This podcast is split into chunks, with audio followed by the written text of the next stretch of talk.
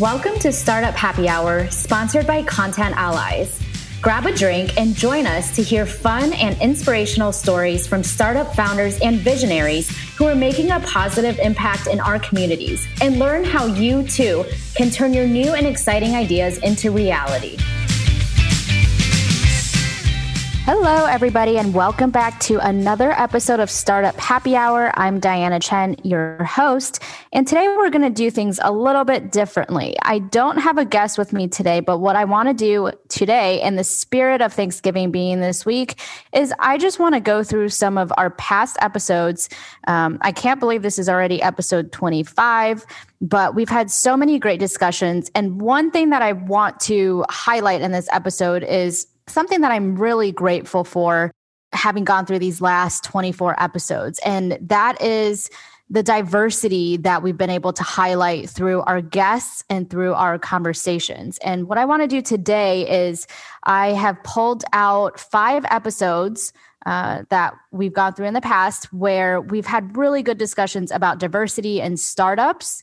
I think this is, you know, it, it's become a really hot topic with the resurgence of the Black Lives Matter movement over uh, the course of this year, as well as diversity and inclusion and equity just being a bigger part of every company's discussion. Not only are consumers demanding you know more visibility in this front from companies but even investors are concerned about diversity and inclusion uh, in companies that they invest in. So all around the board this is becoming a bigger and bigger topic. And so today i've pulled out five of my favorite episodes w- surrounding these conversations. And uh, without further ado let's just go ahead and get started the first episode I want to reintroduce to you all is episode two with Bryant Vergara. Bryant is the CTO of Dexter, which is a private school in Wichita Falls, uh, Texas, but they also have an online stream school as well. And the school is focused on STREAM, which is an extension of STEM um, that includes science, technology, reading and writing, engineering, art, and mathematics their school is so incredibly inspiring. Um, I follow them on Instagram. That's my favorite platform to kind of keep up with what they're doing. And if you go to their Instagram, they post all of these projects that their students have done. And these are elementary school age students who have, you know, created these uh, online video games and designed all sorts of creative artwork and things like that. You should definitely check it out. Uh, but Bryant is um, originally from Vancouver, Canada. He came to the US for school and is now living in Wichita Falls, Texas, where the school is located. Uh, but Bryant talks in this episode about what he thinks is a minority in the tech and startup space, which might be different from uh, how minorities are classified generally. And then he also talks a little bit more about the immigrant mentality and how he thinks being raised as an immigrant in the States had a big impact on his success as an entrepreneur. Uh, so, without further ado, go ahead and listen in on this clip from episode two with Bryant Vergara. And don't forget also to connect with Bryant on LinkedIn at Bryant Vergara. That's B R Y A N T dash V E R G A R A. And make sure you also check out Dexter at uh, dexter.school if you want to check out the physical school down in Texas, or you can go to dexter.live to catch the online live streams. I think, like, for me, I can't really speak much like the difficulties of like startup culture as an Asian man because like really like if we're being 100% honest asian men are not the minority group in startup culture. Asian women however that's a different story. I'm a big big proponent of like women in tech and like women in stem and like getting our girls to believe in like you know you don't have to fall into this like uh, boys club mentality of what startups and you know engineering or success looks like. In terms of like the immigrant and minority at large i think like the best thing to do is just embrace embrace the scrappiness that we kind of all grew up you know living in you know we I, I, think it's pretty like a running joke in asian culture that and not just Asian culture, but I think like immigrant culture in general is just like our parents don't really show the same like kind of love and affection as like you know like as our white friends, right? Like that's just kind of the reality that we grow up in. But you know that there is like, and and I'm sure, and I'm speaking for myself that like you develop like an edge inside of you that you can either kind of like wish was different or you can just like totally lean into and um, let it take you as far as you want it to take you. I think particularly in startups, like you need to have an edge to you in order to like make it in this life. Like I said before, this is not if you're looking for, you know, your nine to five, uh, you get to wake up and like have brunch and go to soul cycle afterwards or whatever. Uh, startup life is not really that kind of lifestyle. But if you're looking to like I don't know, if you have like a chip on your shoulder and you kind of want to prove to the world that like, you know, uh, I can make something that will have like lasting impact. Like that is, this is like that life, you know, like you, you lean into you, kind of like an immigrant mentality, right? Like you don't know how it's going to work. You like, but you are determined to make it happen. As we all know, a very underrepresented group in startups and tech are women. And so now I want to revisit episode 16 with Cynthia Delaria. She is the CEO and founder at Raika Technologies, and she comes from the tech background uh, um, and now does a lot of work with women in tech, whether they are women entrepreneurs or women who work in big tech organizations. She does a lot of work with them to help them excel um, in a very male dominated space. And so, one of her biggest pieces of, of advice for women is to stay true to yourself while you know trying to compete in a in a male dominated space. And I'll just let you listen to her talk more about that. But don't forget also after listening to this to revisit episode 16 for the whole episode and connect with Cynthia on LinkedIn at Cynthia Delaria. That's uh, Delaria is D E L A R I A and make sure you check out her company as well, raikatech.com. That's R A I K A T E C H.com.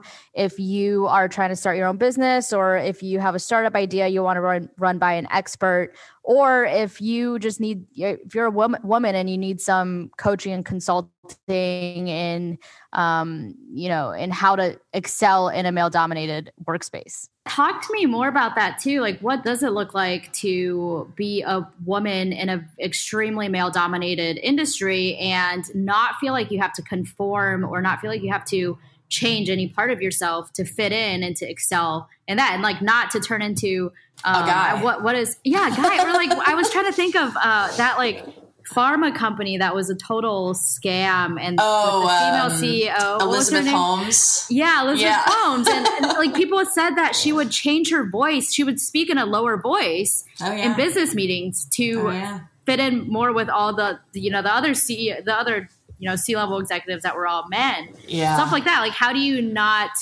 change your like? How do you maintain who you are? and have the confidence to still stand up for yourself in this male dominated world. Yeah, it all starts with actually knowing who you are.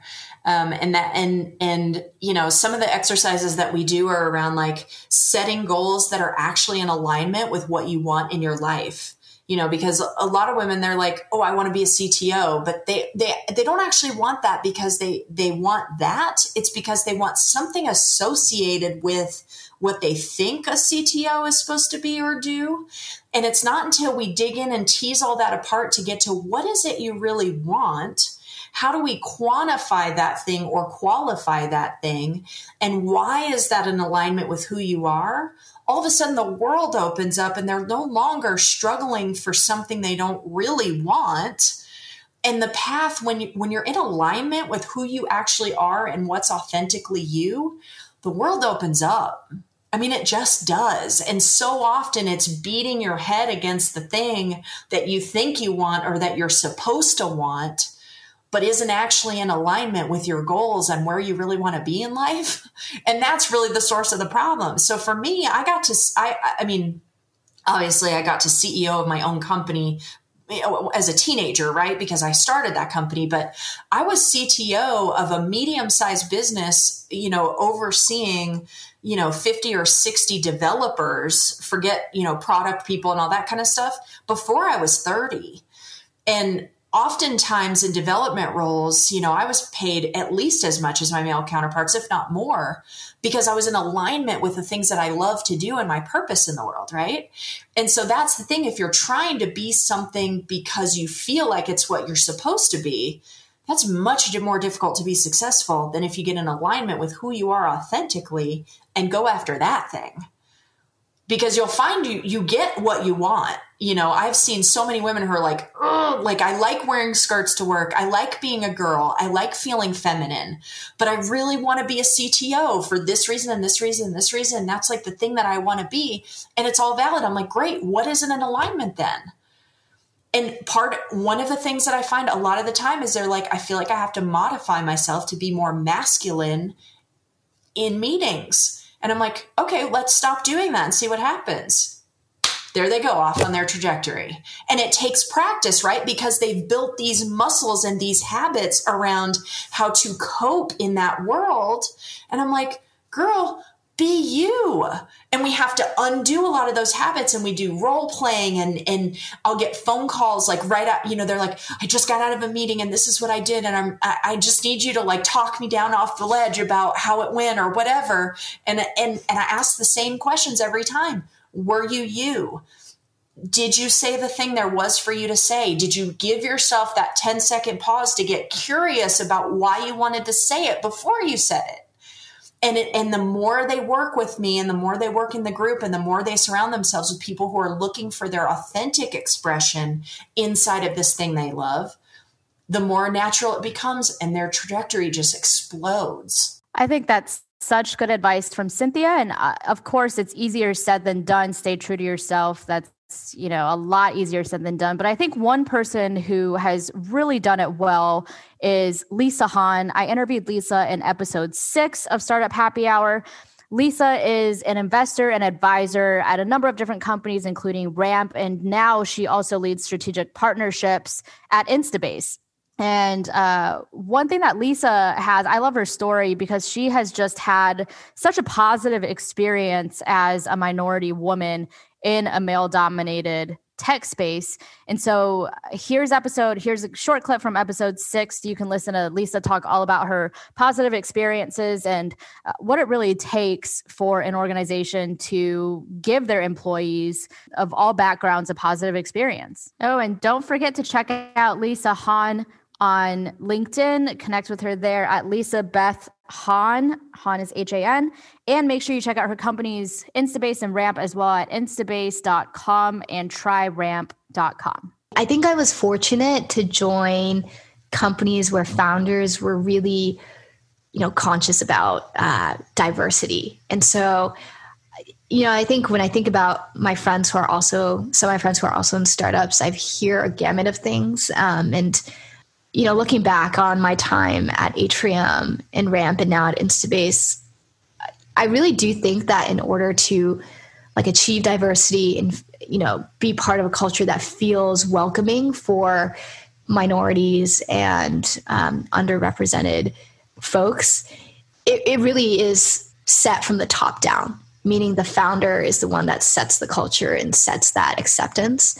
And my experience with you know the leaders at these companies have been great. Uh, and i think especially relevant to now with you know what is going on with black lives matters i am really really you know happy and excited to see how our ceo is responding to it um, taking a strong stance on it and also giving time for folks to one you know educate themselves on these issues to take time off to volunteer and also three you know work as a team internally to think about initiatives to to support support all different types of people. And so i i feel really lucky to say that i've worked with folks who are very very sensitive to diversity and inclusion. And an ex, uh, you know an example that really sticks with me is back in the day at atrium we were interviewing for an executive position and there were a couple folks that came in.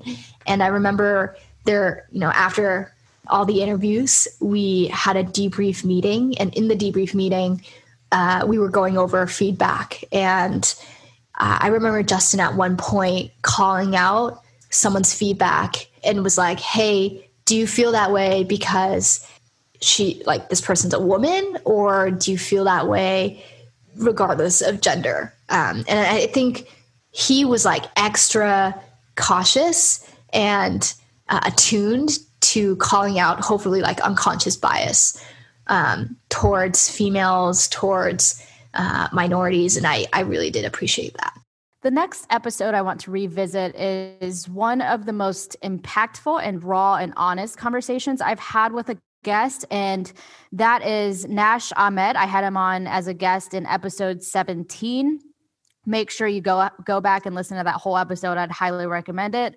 But uh, Nash talks a lot about raising capital in the startup space as a black person and the challenges that he's faced in that space uh, by you know mere fact of being a black person and uh, he ends with some positive advice so I, I, definitely want you to listen to this clip from episode 17 and make sure you go back and re-listen to the episode as well make sure you connect with Nash on LinkedIn at Nash Theory. And make sure you check out his company as well Undock.com. They just had a big launch for a new product line. So make sure you go and check them out as well. Yeah, so this is a, a topic that I'm still wrestling with uh, for a couple of reasons, and I'll I'll get to it in a second. But my first first foray into the the venture space, someone reached out to me, an investor reached out to me, and says, "Oh, this product looks really cool. Uh, love to chat. And I told him like, oh, I have this in my revenue, blah, blah, blah. Got this team. This is what we're building. And then we met. And he's like, wow, okay, that's pretty well put together. Uh, you shouldn't have any trouble raising money except for the fact that you're black. He just said it to me. I'm like, oh, okay. So, wow, wow. You know, I, I know that it's always harder just in general, but at that point I looked up the numbers. So I didn't know what the numbers were. I looked at the numbers like, oh wow, this is a this is abysmal. I am going to have a challenge and I appreciate him, you know, going out on a limb and just literally spelling it out for me. Um, he caveated saying, well, you know, you do have you know, a ton of things going for you with the business otherwise. So, you know, you should be able to raise uh, capital. But he even said that I don't know that you'll be able to get it from my firm, but I'll help you in one way or another. So uh, that was literally my first investment meeting went like actually no that's not true my first investment meeting was with jason calacanis that was my second uh, investment uh, meeting so i've always had it in my head that it's just going to be harder so the second person you meet tells you that straight out and then you look at the numbers and you say raising capital for anyone is hard. It's like some like 3% of companies that attempt to raise capital end up raising capital so it's already hard. Then to be in the 1% of that 3% makes it feel impossible. Uh, so i'm probably going to end up writing a, a blog uh, post at some point. I was asked to do it earlier but i generally don't like talking about uh, myself, uh, which is why I said I'm a little bit uh, conflicted on it. Uh, I'm still working on being more uh, public. Um, but uh, I was told either by friends or others in the industry that you're not going to be able to raise and you know for various reasons or you're not going to be able to raise at this valuation or it's going to take you this amount of time to do it just because of this and just because of that and generally my experience was I met over 120 investors in six weeks time period, and a lot of them said yes. So I attribute that to the product being pretty good, the timing of the product being probably you couldn't ask for a better time to be releasing uh, this type of product. So that's definitely a contributing factor to it. So I feel like I had as much of a disadvantage I have as an underrepresented founder, I had a couple other things propping me up uh, to make the process easier. But I have friends. I know that I've struggled. Uh, I was talking to someone that closed around the same time as me, but they started it 10 months earlier and they had more traction than I did. Different market, different segment. Uh, and they ended up raising a little bit more money, but it was hard. It was a long, hard process. I honestly did not go through that process. And the funny is not the word, the ironic thing is, uh, I have an, an, advisor, and I was speaking to her um, about uh, speaking out about the the troubles that underrepresented founders have, uh, particularly Black founders in tech have around the George Floyd uh, murder and then the subsequent protests. And I said, you know, my biggest issue is uh, number one.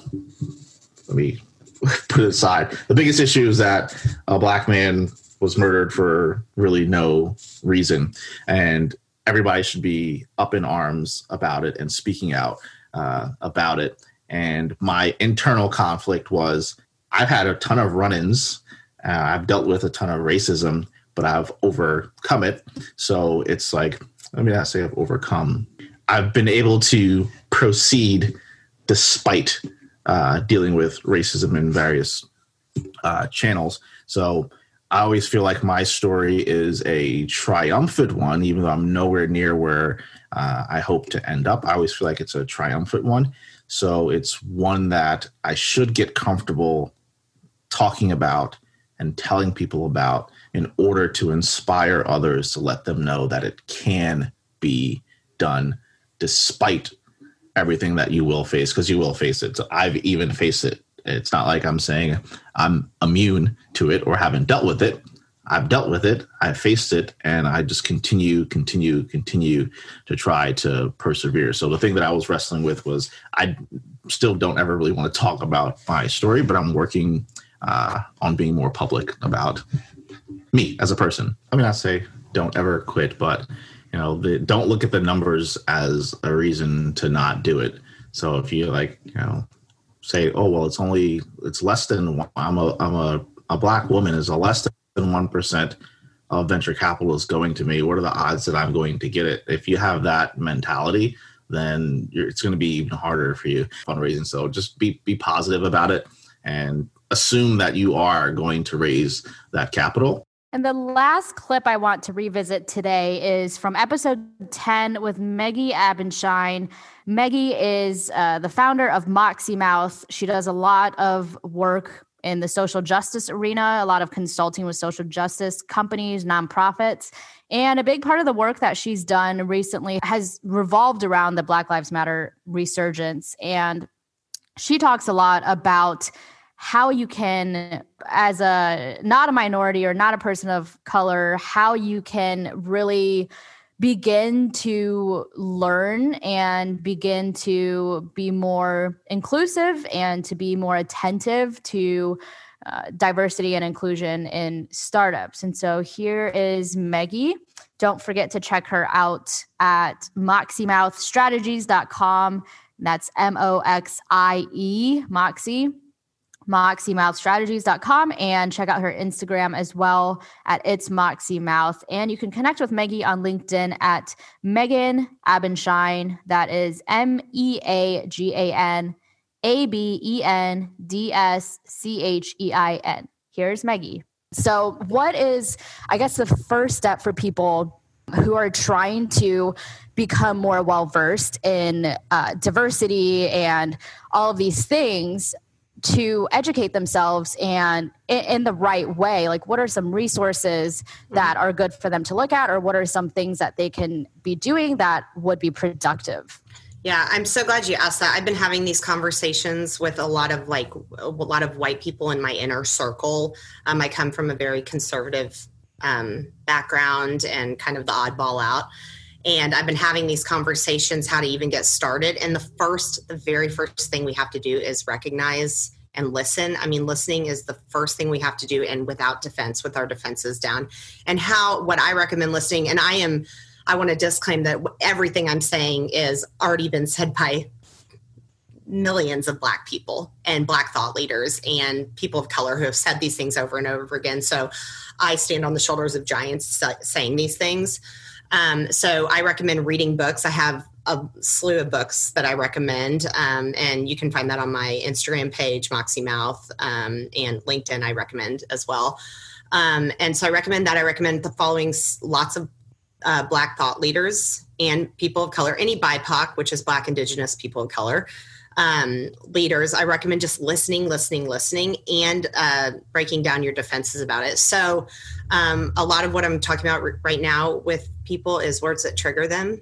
And um, white people tend to be triggered by words like white supremacy and white fragility.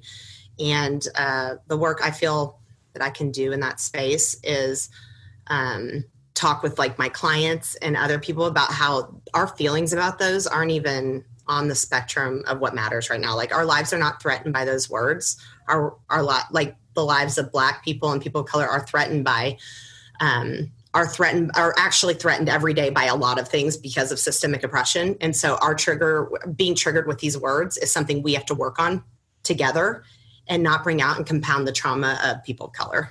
I'm careful to tell people to seek friends of color to understand these issues because I feel it's really important for white people to be careful not to compound trauma that's racial trauma that's already happening. I'm not saying don't ever talk to your black friends or BIPOC friends, don't ever ask questions, but there is a sensitivity that we need to work on and understand first before coming out and just asking things. So I would urge anyone who's white and isn't doesn't have, you know, a a rainbow circle around them to to really um, investigate why like where are you living? What neighborhoods are you living in? What schools are you choosing? Are is are you choosing good schools? Because that usually just means really white schools to be honest. Are you um, where are you working? Are you advocating at your work if there's not enough diversity? There's a lot of self-reflection to happen if you don't have people in your circle and it doesn't need to be shameful. It is sad that we live in this world but it is it is not the time for white shame. It is the time to be like, damn, this is a problem and I have got to figure it out and I'm part of it. And dismantling all this um, white supremacist culture that I benefit from in me is going to be the very first step to everything else. Thank you all for tuning into this episode of Startup Happy Hour. I hope you enjoyed this roundup of diversity and startups. I hope you learned something new. Make sure to revisit the episodes again, just to run through all the five episodes I included here. They're episode two with Bryant Vergara, episode 16 with Cynthia Delaria, episode six with Lisa Han, episode 17 with Nash Ahmed, and episode 10 with Maggie Abendschein. Thanks so much for tuning in, guys. I hope you all have a very happy Thanksgiving. Stay safe out there, and I'll be back next week with a new guest.